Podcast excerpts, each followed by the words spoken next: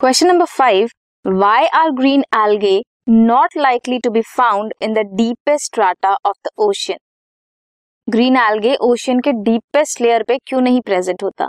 Because वहाँ पे photosynthesis नहीं होती। इतनी सफिशिएंट लाइट ही नहीं जाती नीचे तक कि वहाँ फोटोसिंथेसिस हो सके।